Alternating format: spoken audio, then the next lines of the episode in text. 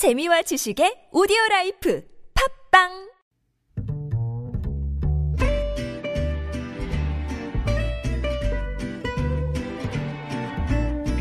Good evening, everyone. Welcome to the evening show. 전북 전주에 무려 19년 동안 남몰래 성금을 두고 가는 얼굴 없는 천사가 있다는 거 아시는 분은 또 아시죠? 그런데 주민센터 앞에 늘 놓아뒀던 나무 아래에 놓고 갔다라는 전화를 받고 딱 1분 만에 나갔는데 성금은 사라진 뒤였고 그리고 절도범들은 충남 논산까지 달아났다가 붙잡혔다고 합니다. 어떻게 이런 돈을 훔칠 생각을 할 수 있는지 정말 황당한데요. 선행의 표상이 된 얼굴 없는 천사의 고귀한 마음을 훔쳐갔다. 네, 전주에 살고 있는 한 시민의 말입니다. 김지윤의 이브닝쇼 시작합니다.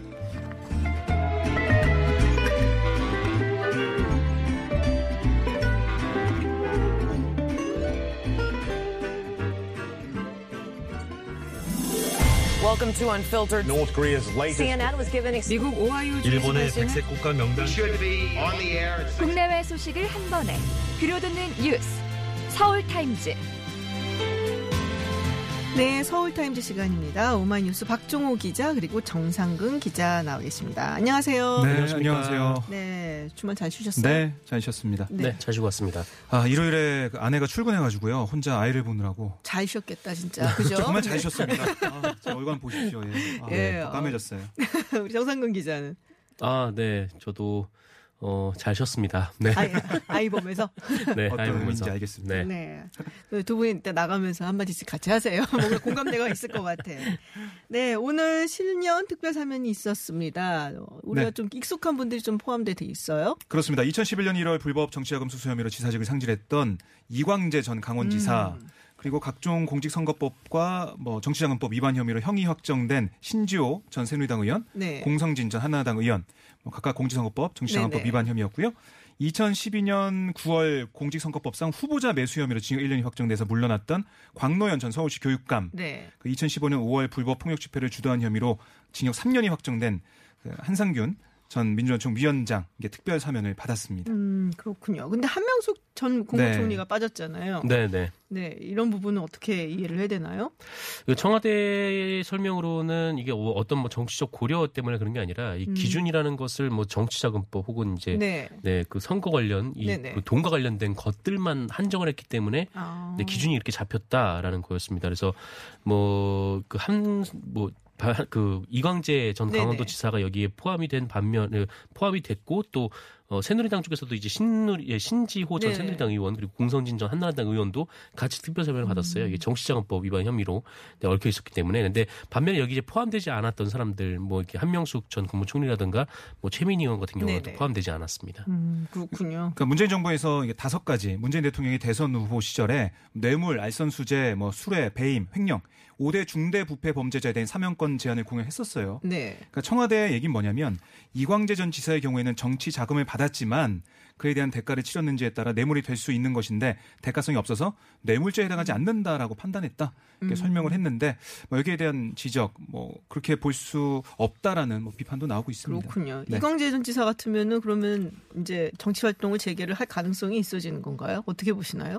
그렇죠. 뭐 송선 뭐 지금 본 후보 등록일이 아직도 남았기 때문에 네. 또 사면을 받았으면은 뭐 이렇게 결격 사유는 없지 않습니까? 등록을 그렇죠. 하는 데 있어서는 그래서 아마 총선에 출마 가능성이 좀 있지 않을까. 아, 네. 언론은. 이렇게 예상을 하더라고요. 그러니까 강원도 지역이 민주당의 약세 지역이에요. 네. 강원 지사를 아, 지금 했던 이광재 전 지사가 나온다면 또 거기서 의원도 했, 지뭐 않습니까? 거기선 또 상당히 인기가 있다는 얘기를 그렇습니다. 들었었거든요. 그 당시에 그 이 지사가 강원도지사 시절에 제가 뭐 취재 가고 이런 적이 있었는데 음. 상당히 인기가 좋더라고요. 음, 그래서 의외다라는 생각을 했는데 뭐? 강, 원도의 강원 민주당 출신이라서 음, 강원도가 하고. 약간은 보수 성향이 좀 있다고 우리가 보통 네. 얘기를 많이 하죠. 그러니까 음, 강원도의 인재, 인물 뭐 이런 평가를 음. 받아가지고요. 그좀 많이 어, 인기를 좀 끌었다 이런 생각을 음. 좀 하고 있습니다. 그렇군요. 어, 앞으로 뭐 어떻게 또 정치적인 활동을 재개를 할지 조금 관심이 가는 인물 중에 한 명이라고 할 수가 있겠습니다. 네.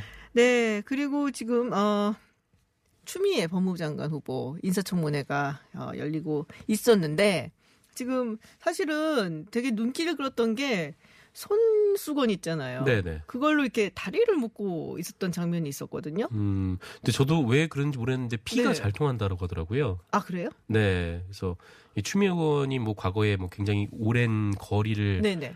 네, 이른바 탄핵 전국 때 그때 좀 음, 예전에 이제 노무현, 전 노무현 전 대통령. 당, 당시죠. 네네. 그때 이제 뭐- 삼보일배. 네, 삼보일배를 했었는데 그게 이제 몸이 좀 안 좋아서 아. 이렇게 좀 혈액 순환을 위해서 묶은 거 아니냐라는 얘기가 있더라고요. 음, 건강상의 이유로. 네, 그래서 뭐 음. 특별한 의미는 아니라고 하고요. 근데 종종 그렇게 한다라고 합니다. 아, 그렇군요. 자, 오늘 청문회 어떤 평가가 나오고 있는지 우리 박정훈 기자 좀 얘기 네. 좀 해주세요. 그러니까 우선 한국당에서는 그 추미애 후보자에 대한 울산시장 선거 개입 의혹, 또 정치자금 의혹, 검찰 음. 개혁 등에 대한 뭐 현안에 대해서 질의를 많이 했습니다. 특히 한국당 장재원 의원은 추 후보자의 후원금에서 출판비로 1억 원이 나갔는데 네. 다시 돌려받아 공익재단에 기부하지 않았다면 정치자금법 위반이고 횡령이다. 그 요거 이제 횡령이다라는 그 그렇습니다. 자료를 제출하라고 요구를 그렇습니다. 했었죠. 예, 출판사에서 돌려받은 돈이 어떤 계좌로 들어왔는지 계좌 음. 증명과 어떤 공익재단에 기부했는지 반드시 해명하고 넘어가야 한다 강조를 했고요. 추미애 의원 같은 후보자 같은 경우는 후원 기간 만료로 후원의 계좌가 폐쇄되고 네. 정치자금 계좌도 닫힌 상태여서 자기압 수표로 돌려받았고 이후 두 곳의 단체, 뭐 음. 한국 심장병 재단, 한국 백혈병 어린이 재단 거기에 각각 5천만 원씩 기부를 했다 음. 이렇게 얘기를 했는데 자료를 왜 빨리 안 내냐 이런 책은 이게 네네. 오늘 인사청문회 초반부터 계속 있었고요. 그 추미애 후보자도 계속 자료 찾기 위해서 노력했지만은 이 못 찾았다. 어, 보존 기한이 지났고 오래돼서 다 지- 뒤져도 남아있지 않아서 발견이 어려웠다 뭐 이런 식으로 해명을 하기도 했습니다. 그렇군요. 반면 민주당은 검찰 개혁에 초점을 맞췄는데요. 민주당 백계련 의원은 공수처법과 검경수사권 조정안이 통과될 가능성이 크다. 검찰의 구조 전체가 바뀌어야 하는 상황이라며 법무부와 검찰 간 견제와 균형 원리가 잘 적용돼야 하는데 법무장관 되면 전체적인 검찰 개혁 로드맵을 세워야 한다 라고 주문을 했습니다. 그 이에 관련해서 추 후보자는 뭐 집중된 검찰 권한을 분산해야 하고 부패 비리 근절을 위해서 국민이 열망하고 있는 게 바로 공수처다.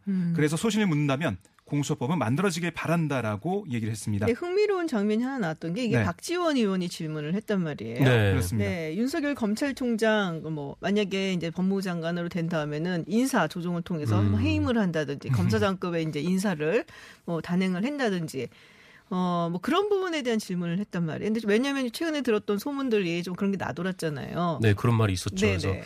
뭐 애초에 윤석열 검찰총장이 취임을 한 이후에 그 워낙 그 이른바 이제 주요 보직에 자기 네. 사람으로 채워놨다 뭐 이런 지적도 있었고 또 지금 이제 수사 상황을 보면서 좀 이 검찰의 힘을 좀 분산시키는 차원에서 법무부 장관이 들어가면은 인사권을 행사하는 거 아니냐 좀 네. 이런 예측도 있었는데 그게 있었어요. 원래 2월이 돼야지 뭐 검사가 검사 이제 검찰이 인사가 보통 있는데 네네. 좀 앞당겨서 하려고 한다. 뭐 이런 얘기가 있다 보니까 네. 어 그러면 추미애 법무장관이 이제 딱 되면 이제 임명이 딱 되면은 그러면 그때 단행을 해갖고 음. 윤석열 검찰총장과 그 뭐랄까요 수사진을 조금 어뭐 손발을 잘라내린 것이 아니냐 뭐 이런 얘기까지 돌았었거든요. 근데 어쨌든 이 추미애 후보자는 뭐 이렇게 정확하게 어떻게 네. 말을 하진 않았습니다. 그러니까 뭐 인사에 대해서는 뭐 시기나 대상 뭐 보고 들은 바가 없다 음. 그냥 이렇게만 얘기를 했는데 어, 다만 이 법무부 장관은 재청권이 있을 뿐이고 이 이상권자는 대통령이다라고 음. 얘기를 했어요. 그러니까 이거는 대통령이 결단을 하는 거에 따라서 뭐 달려 있다라는 거였는데 어, 여기서 이제 박지원 의원이 한 발 더 들어가서 네. 질문을 던졌는데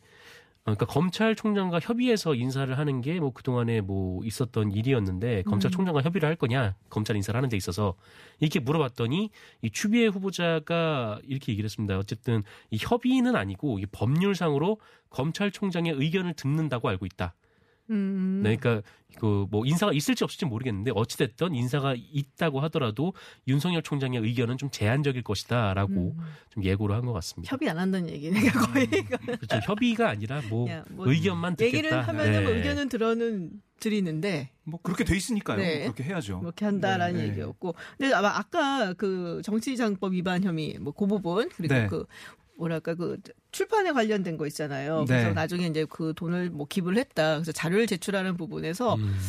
어 한국대 의원들이 빨리 하라고 뭐 네. 증인을 내세우라고 했는데 여상규 위원장이 의외로 예. 편을 잘 안 들어줬어요. 그래서 이거는 무슨 상황인 건가요, 도대체? 그러니까 저도 이렇게 지켜보면서 네. 뭐 신기한 느낌까지 아 죄송합니다. 왜냐하면 여태까지 편을 많이 들어줬거든요, 네, 사실은 맞아요. 여상규 네. 위원장이. 그러니까 신기한 느낌까지 좀 들었는데요. 너무 신기해 제 목소리가 갈라졌습니다. 어, 죄송합니다. 그러니까 그렇게 놀라웠어요. 의원이 그 그러니까 재료 아, 그 자료 제출 빨리 하라고 하니까 네. 그 자- 여 위원장이 자료 제출 그 공세 차단에 나섰습니다. 음. 그러니까 지금 답변 받아야 한다라고 요구하자 어, 여성교 위원장이 자료를 내라고 했는데 그 이상 뭘 하겠냐. 음. 본인이 기억이 안 나는데 잘 제출하겠다고 하는 말 외에 무슨 답변 하겠냐라고 옹호를 했어요. 장재원 의원이 왜 예단하시느냐 다시 따지자 네. 여상규 위원장은 다시 짜증 섞인 목소리로 후보자 답변은 뻔하지 않냐 뭐 이런 얘기까지 했습니다. 음. 그러니까, 그러니까 박지원 대한신당 그 의원이 여 위원장을 칭찬하는 그런 일도 벌어졌거든요. 생각해 보시면 2018년에 어떤 일이 있었냐면 아, 저 기억해요. 의원과 여상규 위원장이 막 서로 고성을 지르다가 예. 음. 아니 당신 뭐 이러니까 박지원 네. 의원이 여성교 위원장이 내가 당신이야 당신이 아니 막 그랬더니 박지원 의원이 아니 그럼 당신이지 내 형님이야 뭐 이런 식으로 맞아요. 어, 설전을 벌였던 일도 있었는데 어, 우리 위원장 잘한다 어, 끝물에 잘한다 뭐 이런 얘기도 하면서 박지원 음. 의원이 칭찬하는 모습도 있었습니다. 근데 좀 약간 희한하잖아요. 왜냐면 네. 여상규 의원이 그런 분은 아니셨거든요. 근데 갑자기 추미애 어, 의원에 대해서는 상당히 좀 음. 뭐랄까 이쪽 편을 들어주는 느낌? 뭐 이런 네. 게 좀 판사 출신이라 그런가요? 두 분이 다? 어, 글쎄요. 뭐 생각해보니까 그러니까, 지금 예, 공통점을. 찾자면 어, 그 부분이 공통점을 찾자면. 그런 부분이 음, 있네. 공통점 뭐 판사 부분이 네. 있고 4년 정도 사법고시 그 연도수 차이가 나던데요. 여성규 어, 위원장이 좀 먼저 됐고요. 네, 4년 네. 정도 먼저 됐고 뭐 민주당 의원들 얘기 들어보면 혹 어떤 의원은 아니 패스트트랙 네. 수사 관련해서 어쨌든 법무부 장관 자리에서 검찰 수사 아, 지휘할 수도 있고 여러 가지 뭐 역할 할 수 있지 않습니까? 그렇죠. 그걸 노린 거 아니겠냐 뭐 이런 음. 얘기도 하더라고요. 뭐 물론 여성규 위원장은 부인하거나 아마 대답을 안 하겠지만 네. 이런 얘기까지 나왔습니다. 저는 오늘 색다른 모습을 좀 봤습니다. 의원. 네. 네. 이제 뭐 그 패스트 수사 관련해서 굉장히 좀 민감한 모습을 좀 많이 보이셨는데 네네. 그 일전에 그 검찰 국정조사 때였나요? 그때도 이 서울중앙지검장이었나 나왔을 때 좀 이거는 뭐 패스트트랙 수사할 건 아니지 않냐 맞아요. 뭐 그렇게 네. 얘기를 해서도 논란이 된 적도 있었죠. 네. 그렇죠. 음. 네. 아, 여기서 그러면은 잠깐 교통 정보를 좀 듣고 다시 돌아와서 이야기 나누도록 하겠습니다. 퇴근길 많은 라디오 방송 중에 당신의 선택은 TBS FM 김지윤의 김지윤의 김지윤의 이브닝 쇼.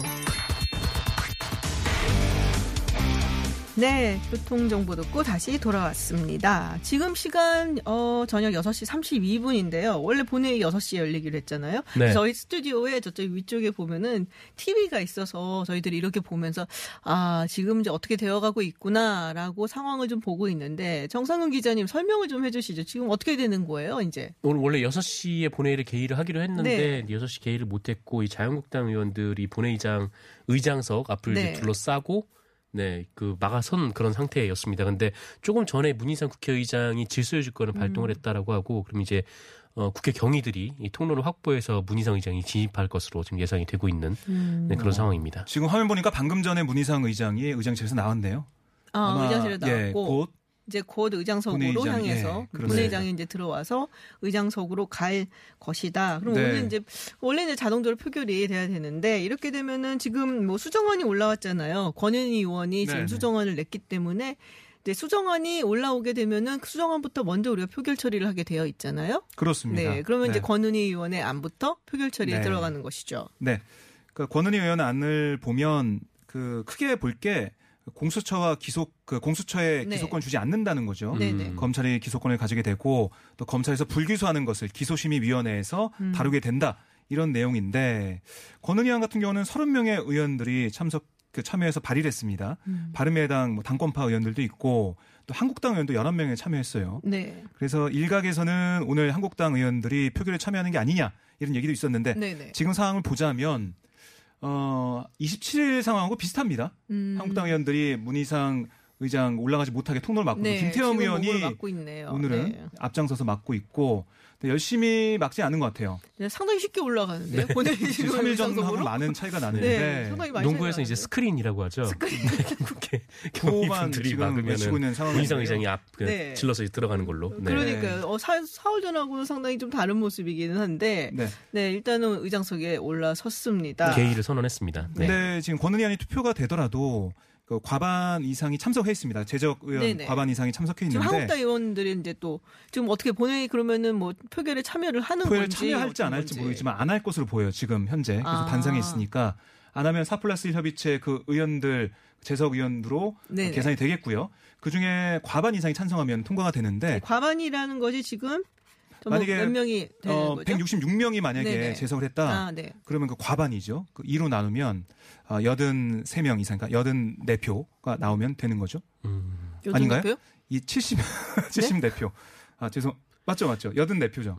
네, 의결 전 족수가 네, 이제 148표이기 148표. 네. 때문에 네. 148표는 넘겨야 되는 걸로. 네, 네. 예. 아, 그러니까 의결 정족수는 투표할 수 있는 표결할 수 있는 거고 만약에 그 과반 참석의 과반 찬성이니까 여기 나와 있는 재석 의원 중에 몇 명이 찬성하느냐 그게 중요한 거죠. 음. 네. 만약에 300, 298명이 다 표결에 참여해서 재석을 했다면 148명 이상이 찬성해야 되는데 지금 보면 한국당 의원들이 어, 지금 재석할지 안 할지 지금 보면은 어, 자리를 좀 돌아, 돌아가고 있는데 돌아가고 있는 것 같은데요. 지금 만약에 모습이? 자리에 가서 앉게 어, 되면 그렇군요. 148, 148. 예, 8 네. 표가 필요하게 되는 거죠. 근데 지금 권인희 의원이 이제 그 수정안을 낸 게 사실은 이제 바른미래당의 이제 뭐 당권파 중에서도 네. 몇- 몇몇 의원들이 그, 어, 그게 낫다. 난 3, 4 플러스 1보다 그런 음. 이야기들이 나오고 있고 지금 뭐 물론 이제 자유한국당은 권은희 의원 아니라면은 표결을 할 수도 있겠다라는 이야기들도 나오고 있단 말이에요. 네. 어떻게 보고 계세요? 이제 뭐 곧 아마도 시작을 할 것 같기는 한데. 네. 어, 근데 뭐 일단 뭐 이탈표가 있을 거라는 거는 뭐 며칠 전부터 좀 나왔던 얘기인 네네. 거고 뭐 민주당 안에서도 지금 공수처법에 이제 좀 회의적인 시선이 있다라고 음. 하고요. 근데 어쨌든 이 4 플러스 1에서 계속 좀 모여가지고 표단속을 내부적으로 좀 한 상태고 이런 뭐 좀 뭐랄까 하여튼 다 이제 공수법 공수처법에 좀 이탈하는 표들을 다 빼더라도 네네. 어쨌든 의결 정족수 148표를 넘기는 데는 뭐 큰 무리가 다 없다.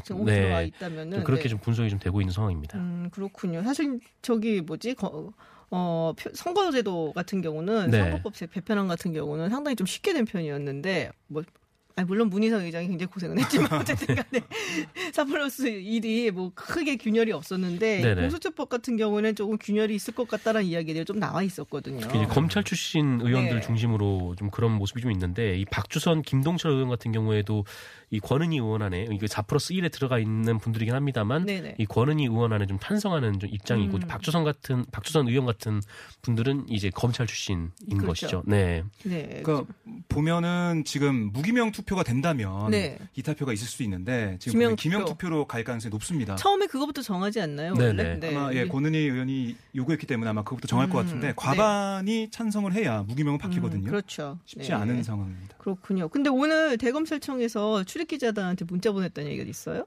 네. 이, 이4 플러스 1 협의체 측에서 이 공수처 법안, 그러니까 지금 검찰에서 가장 반발하는 하나 있지 네네. 않습니까? 그러니까 고위공직자 뭐, 수, 하다, 뭐 어떤 수사를 하다가 고위공직자의 비리 혐의가 발견되면은 공수처에 보고를 하도록 지금 이4 그렇죠. 플러스 1이 만들어낸 네. 합의안에 그런 게 있는데 그 조항에 대해서 지금 검찰이 지금 반발을 하고 있고요. 근데 여기에 대해서 이4 플러스 1 쪽에서 그러니까 바른미래당 김관영 의원이 라디오 방송에서 아, 검찰과 어느 정도 좀 얘기가 된 거다. 그러니까 용인이 됐다. 좀 이런 식으로 음. 네 라디오 방송에서 나와서 얘기 를 했어요. 근데 이에 대해서 이제 대검찰청 측에서 이제 출입 기자들한테 문자 메시지를 보내가지고 어 그러니까 검찰은 이런 조항이 포함된 사실을 처음 알았다. 이 합의에 대한 안이 나오고 나서 저렇게 반발하는 내용의 문자를 보냈습니다. 음. 아. 그래서 관련해서 사플러스 협의체 원내대표들이 오늘 오후에 모였거든요. 네. 그래서 보완책에 대한 얘기를 했습니다.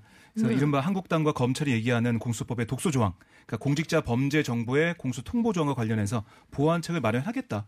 이렇게 좀 돼 있는데 한번 좀 봐야 될 것으로 보입니다. 그렇군요. 네. 뭐 추미애 법무장관 후보자도 지금 청문회 정리하고 투표를 하러 간 것 같다라는 소식이 들어와 있고 아, 오늘 이게 이제 공수처법안이 통과가 되든 부결이 되든 네. 통과될 거라고도 많이 보고 있지만 어쨌든 끝나면 그 다음에 검경 수사권 조정 법안 네, 네, 검경? 수사권 조정 법안은 이 민주당에서 오늘 네. 상정하지 않겠다라는 입장으로 그래요? 알려져 있는데 이 의장단 체력이 좀 많이 떨어져 있고 음. 또 필리버스터가 워낙 또 오래 좀 지속이 되다 보니까 네네. 네 아무래도 좀 한 턴 쉬고 그 다음에 곧 다시 아. 임시국회를 열어서 네 올리는 방안으로 지금 모색을 하고 있는 것 같습니다. 특히 지역구 의원들 같은 경우는 네. 연말 연시에 가장 바쁩니다. 그렇죠. 나와서 해야 나가고 좀 되는데. 관리를 해야죠 지역구를. 네, 뭐 그런 것도 좀 생각하고 어, 쉬면서 냉각기를 가지고 내년 음. 1월 3일, 1월 6일 그 정도에 다시 임시회를 열겠다 이런 입장입니다. 근데 우리 박용진 의원의 유치원 3법은 어떻게 되는 아. 건가요 이제? 항상 맨 그러니까요. 끝에 있더라고요. 네. 거의 이제 맨 끝에 이제 하게 되어 맨 있는데 끝에 있어요. 참 아유. 그러니까 아마 안쓰럽네.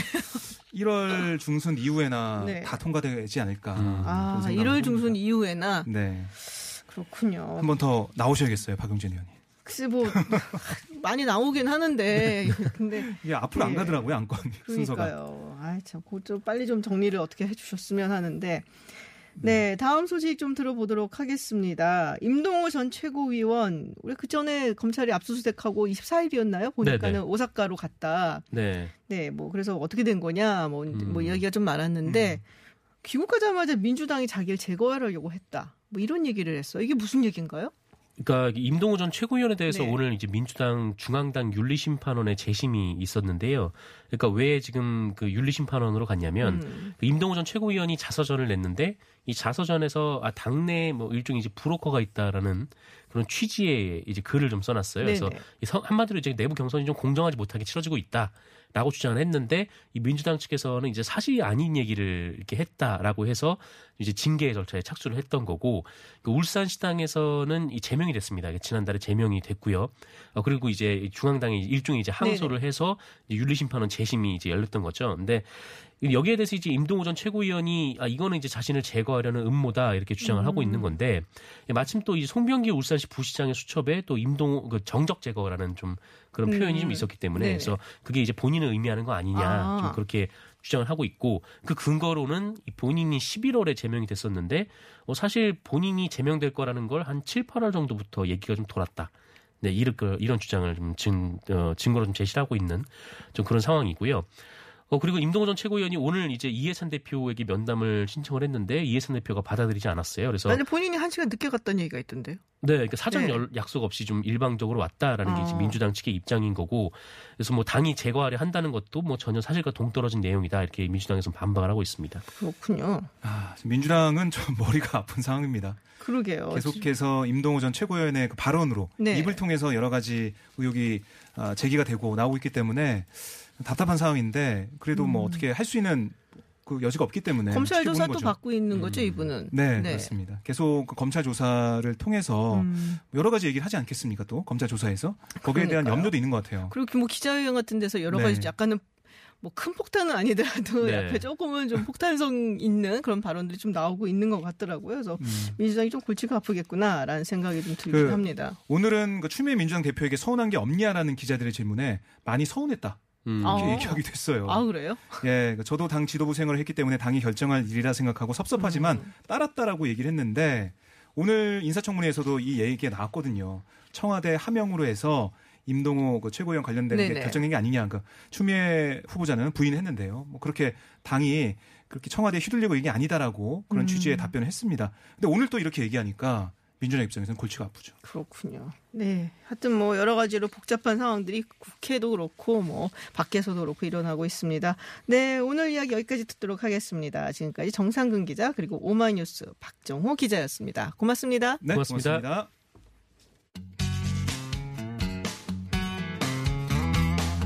매주 월요일에서 금요일 저녁 6시 20분부터 8시까지 만나는 김지윤의 이브닝 쇼. 라디오 생방 스튜디오가 궁금하신가요? 지금 바로 유튜브에서 TBS FM으로 들어오세요. 때로는 진지한, 때로는 신나는 스튜디오의 생생한 모습 보실 수 있습니다. 국제 정치 전문가 김지윤 박사가 진행하는 이브닝 쇼. 매일 새로운 뉴스로 여러분의 저녁길을 함께합니다.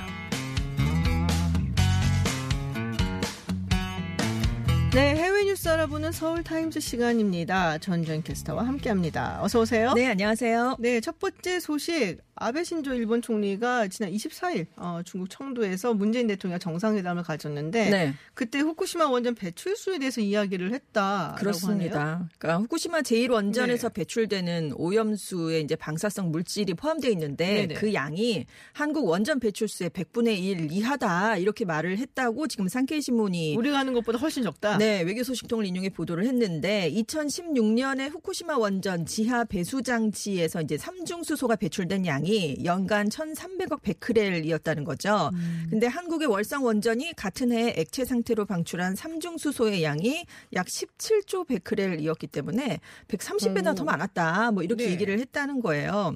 그러니까 아베 총리가 제시한 자료가 이제 어떤 예- 내용이 담겨 있냐면 후쿠시마 제1원전의 원자로 건물로 흘러 들어가는 지하수를 줄이기 위해서 건물 부근에 지하 배수 장치를 만들어 놨습니다. 네네. 네, 곧바로 들어가면 안 되니까요. 거기서 퍼올린 모- 물을 좀 분석해 본 게 아니냐 이걸로 추정이 된대요. 근데 이 물이 정화 처리를 한 뒤에 방사능 오염도가 기준치를 밑도는 게 확인되면 해양에 방출하는 것으로 알려졌습니다. 그래서 지금 아베 총리가 후쿠시마 제1원전 사고 후에 후쿠시마현 주변 수산물의 수입을 우리나라가 금지하고 있잖아요. 네네. 그래서 좀 과학적인 논의가 더 이루어져야 되는 거 아니냐. 오히려 더 낮은데 뭐 이런 얘기를 문 대통령에게 전달을 했다는 거죠. 그 오염수가 네. 지금 시- 아베 신조 총리가 말하는 그거랑 우리가 문제로 삼고 있고 국제 환경 단체에서 이야기하는 거랑 같은 거예요. 다른 겁니다. 완전히 다른 왜 건데요. 다른 걸 얘기라고 그래요. 그러니까요.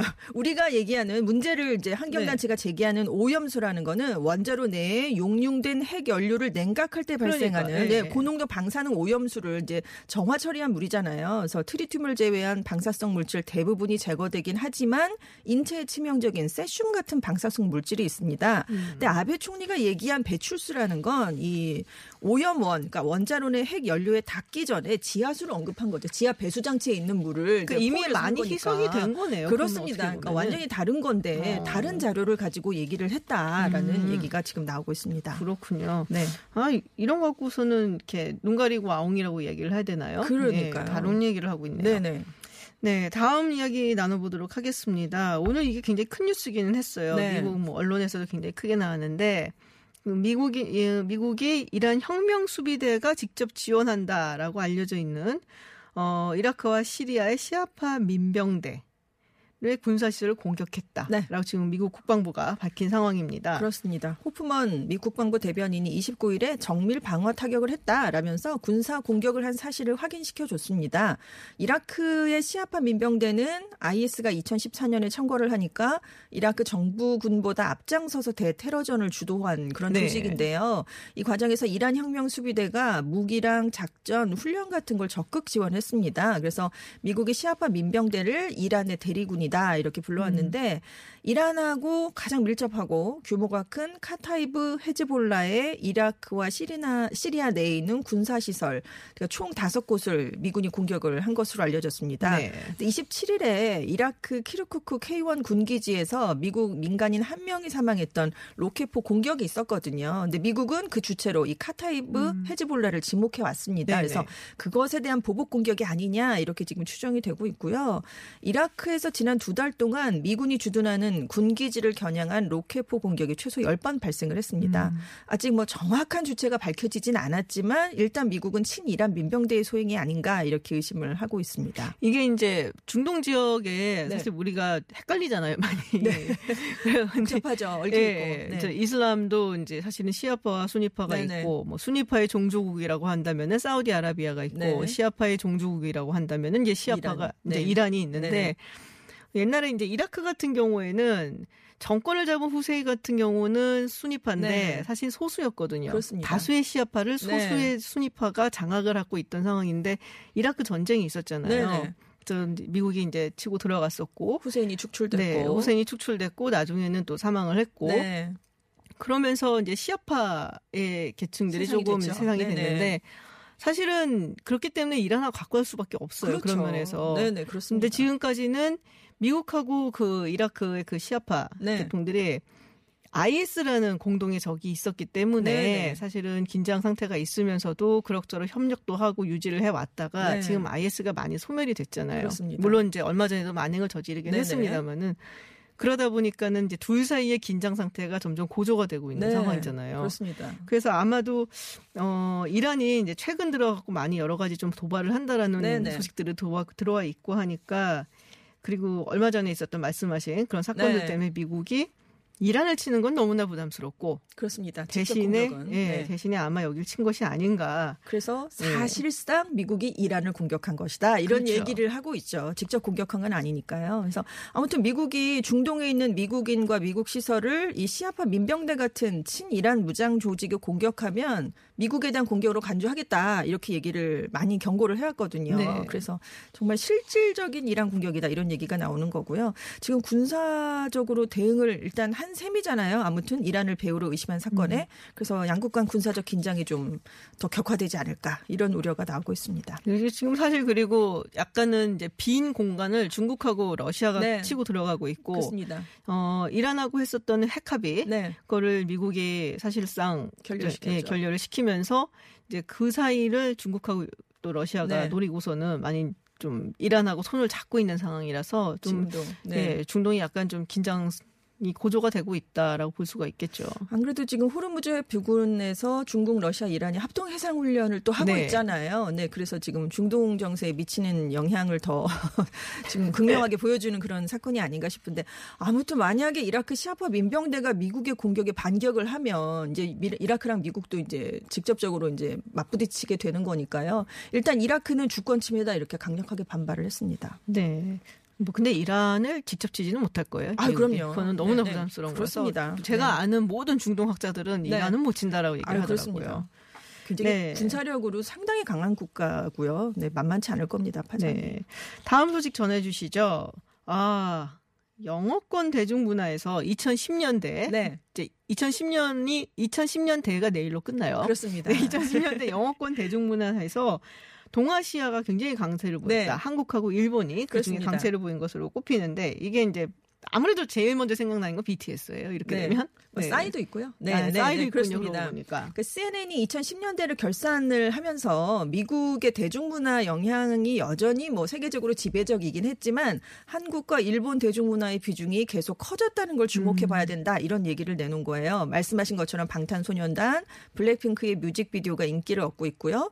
유튜브 시청 기록도 계속 경신을 하고 있죠. 그리고 기생충이 칸 영화제에서 황금 종려상을 음. 받았잖아요. 그렇죠. 그리고 봉준호 감독이 지미 펠런 토크쇼에 가서 주로 한국말로 토크쇼를 했다. 이것도 좀 눈여겨봐야 할 점이다. 왜냐하면 황금 시간대에 나가는 건데 아. 그렇죠. 네, 통역을 대동한 네, 거잖아요. 기생충 같은 경우는 오바마 대통령이 네. 어, 꼭 봐야 될 그렇습니다. 영화로 하나 꼽았다고 네, 올해 소식이 있더라고요. 네. 그러니까요.